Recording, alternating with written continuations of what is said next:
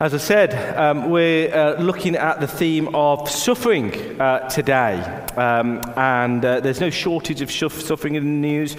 Uh, we've been looking, uh, we've been praying for uh, the crisis, the war that is going on Israel and Gaza. Um, suffering is a painful part of many of our lives, even right now, those some of us are at home struggling uh, with major sort of illnesses. Uh, some are facing major operations. Others have just had major operations.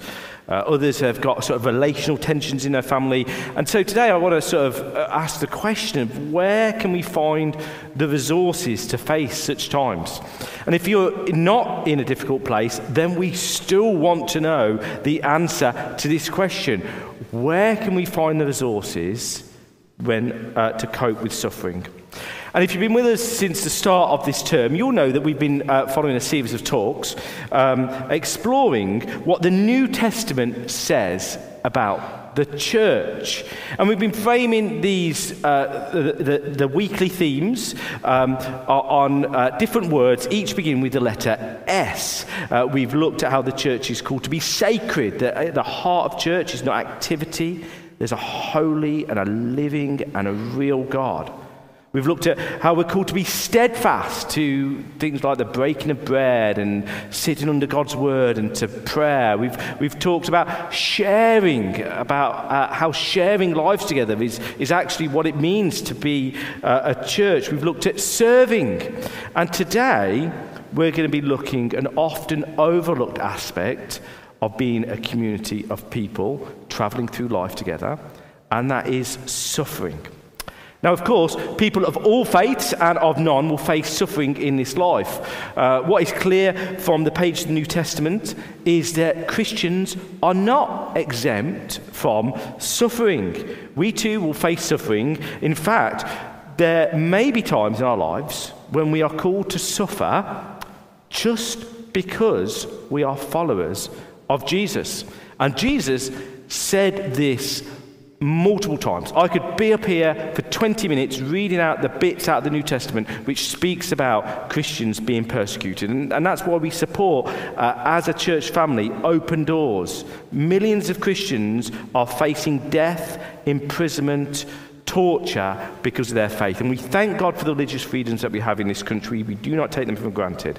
But let's just read one from each gospel, shall we? Just Matthew's gospel, verse 24. He says this to uh, his followers You'll be handed over to be persecuted and be put to death, and you will be hated by all nations because of me.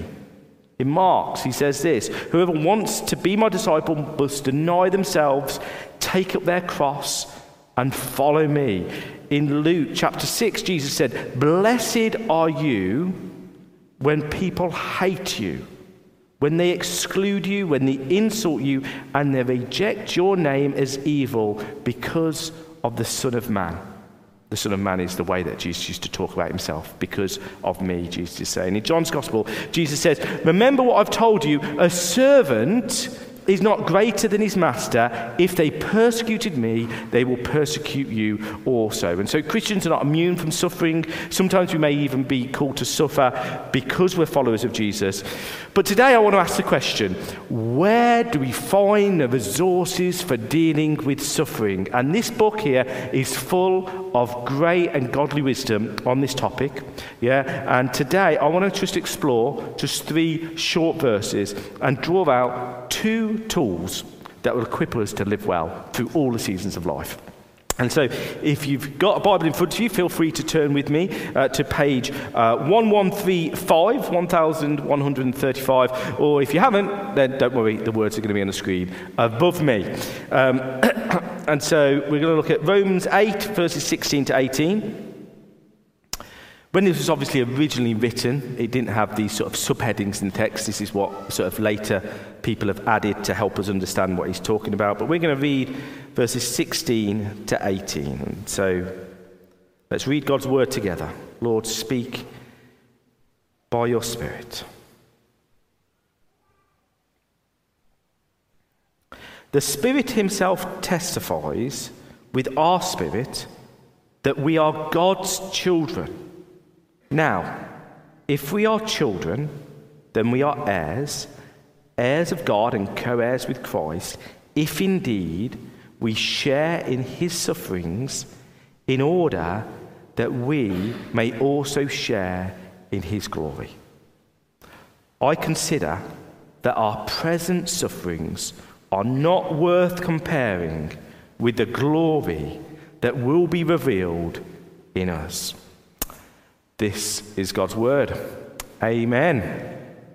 So, how can we handle suffering well? What are the resources that Christianity offers? Well, there are many, too many to unpack this morning. But as I said, there are just two that I want to quickly sort of unpack from these three verses this morning. And the first is this open your heart. Open your heart. We need to open our hearts and embrace God as Father.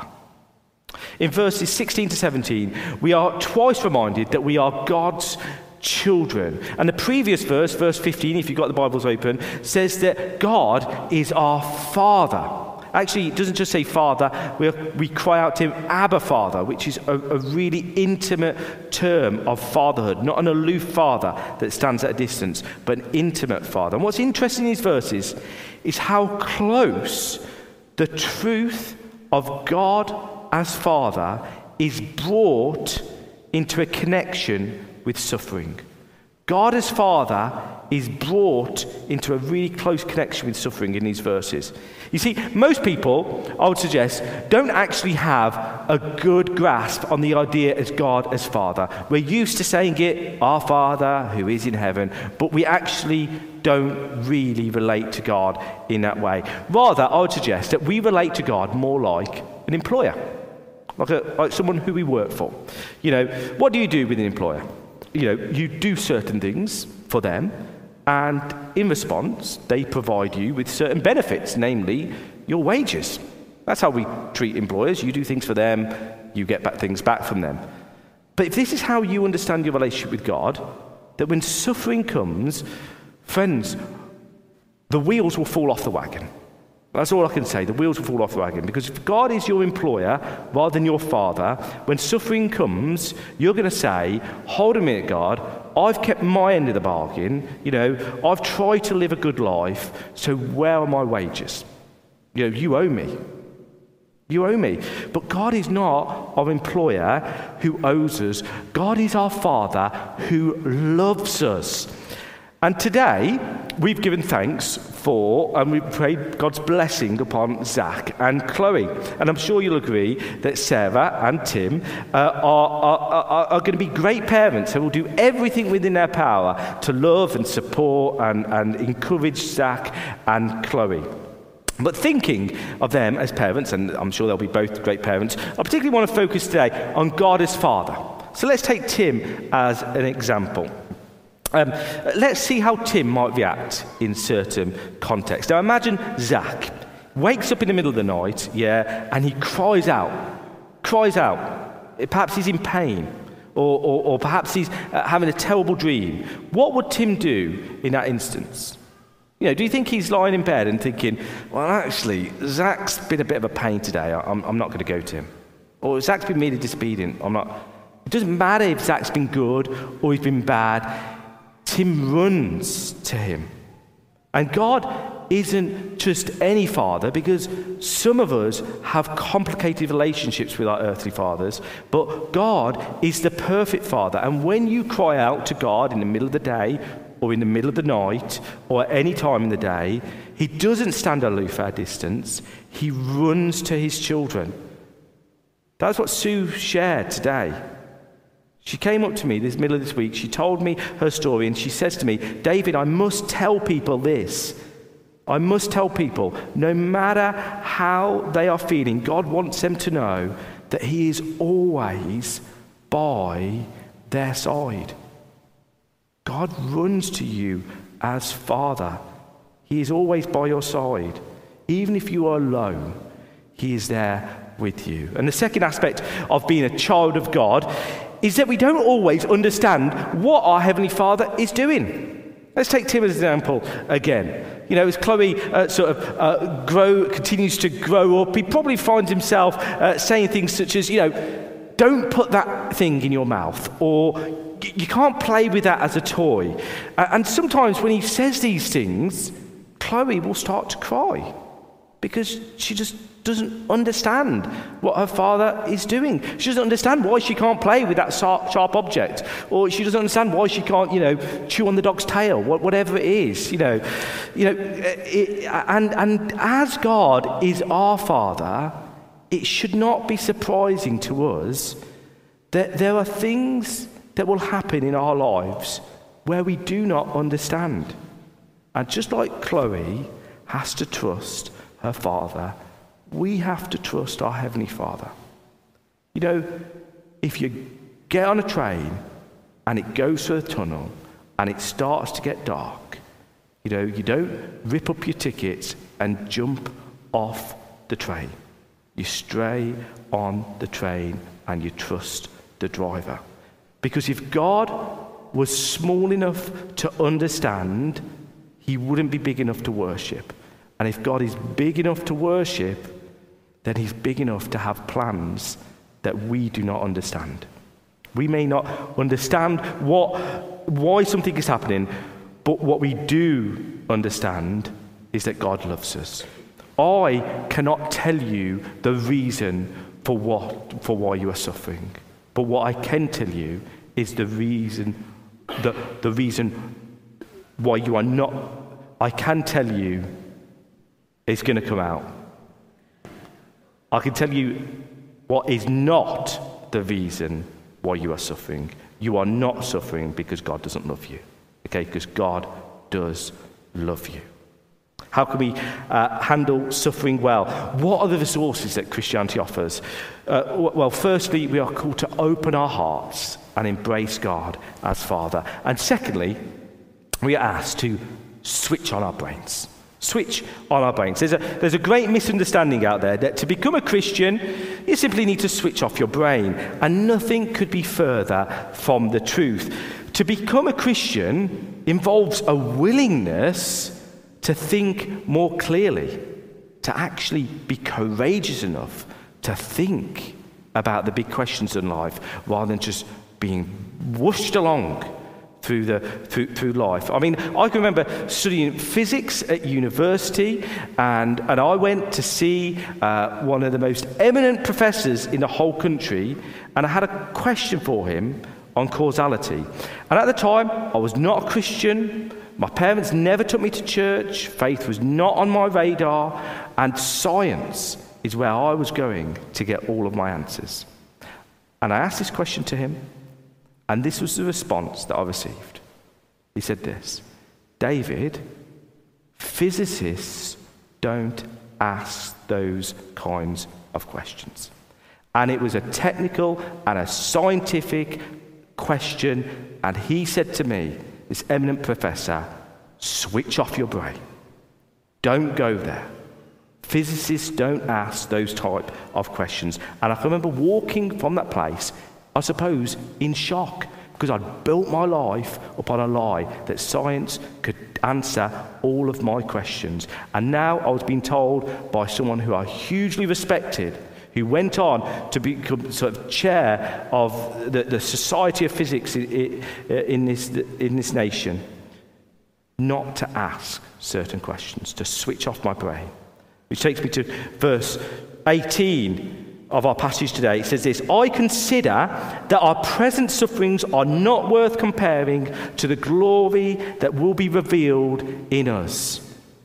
In the original Greek, that this this letter was written in, the phrase which we translate in English, I consider, in other versions are translated slightly differently because the Greek word there is logizomai. And logizomai is the root word uh, of the English terms of logic or logical. And the author is urging us here to switch on our brains to think clearly, to think logically. He wants us to think properly and to reach a logical conclusion. Now, let's compare what the Bible tells us to do with suffering, which is to think logically about it, to what secular culture tells us to do with suffering. Of all the cultures Throughout history, our current secular culture provides the least resources for dealing with suffering because every other culture believes that there is something else beyond this life. But secular culture says that there is nothing, and therefore all your happiness needs to be rooted in the here and now. But what this means is when suffering comes and takes away our happiness, there is no remedy. There is no hope. Because secular culture says, enjoy life in the here and now. But in the end, everything is going to be stripped away from you. You know, your health, your loved ones, you're going to be stripped away from your loved ones. Everything you care about is going to be stripped away with you. So you better enjoy life now and you better switch off your brain and you better stop thinking. Do not think about the sorrow which is to come. How does a secular person cope with suffering? They switch off their brains. You know, they distract themselves with shopping or with comfort eating or by numbing their thoughts through, through alcohol or substances. But by contrast, what does our passage say? To us. Verse 18 Christians are encouraged to switch on their brains when facing suffering, to think rationally and reasonably that our present sufferings are not worth comparing to the glory that will be revealed in us. Will not be, you know, our secular culture. Uh, approach to suffering is not to think about the future. But the Christian approach to suffering is to think as much as possible about the future. As the late uh, author and New York City pastor Tim Keller put it, he said this If Jesus Christ is raised from the dead and you believe in him, then the Lord of the universe is your Father, which means the bad things, your bad things, will turn out for good. The good things you have will never be taken from you, and the best things are to come. And so, friends, open your hearts to God because He runs to you, He is by your side, He will never leave you. You may not understand what is going on, but you can know His love in your life. And, friends, switch on your brains. Secular culture sits in the middle of life's joys and tells you not to think about the coming sorrow. Christianity equips and empowers you so that you can even sit in the middle of life's suffering and look forward to the coming joy. But, friends, none of this is activated. None of this really changes our inner person unless we accept Jesus as our Lord and Savior. Let's read again that middle verse which we skipped over, verse 17. Now, if we are children, then we are heirs, heirs of God, and co heirs with Christ. If indeed we share in his sufferings, in order that we may share in his glory. We are to share in his sufferings if we want to share in his glory. If you want to share in the glory which is coming, we need to be willing to identify today with the one who came to suffer for us. Turn back with me one page to Romans 6. And in verse 3, you will read that all who are baptized into Christ Jesus were baptized into his death. Now imagine that this piece of paper is you or me. And this Bible is Jesus. What Romans 6, and go away and read it, is saying this it's that when we place our faith in Jesus, when we are baptized, we're baptized into Jesus. We are being baptized into his death. That's what it says in Romans chapter 3. Now, we are, in the words of this passage, sharing in his sufferings. We have been baptized into his death. But the thing is, now, whatever happens to this Bible, also happens to us.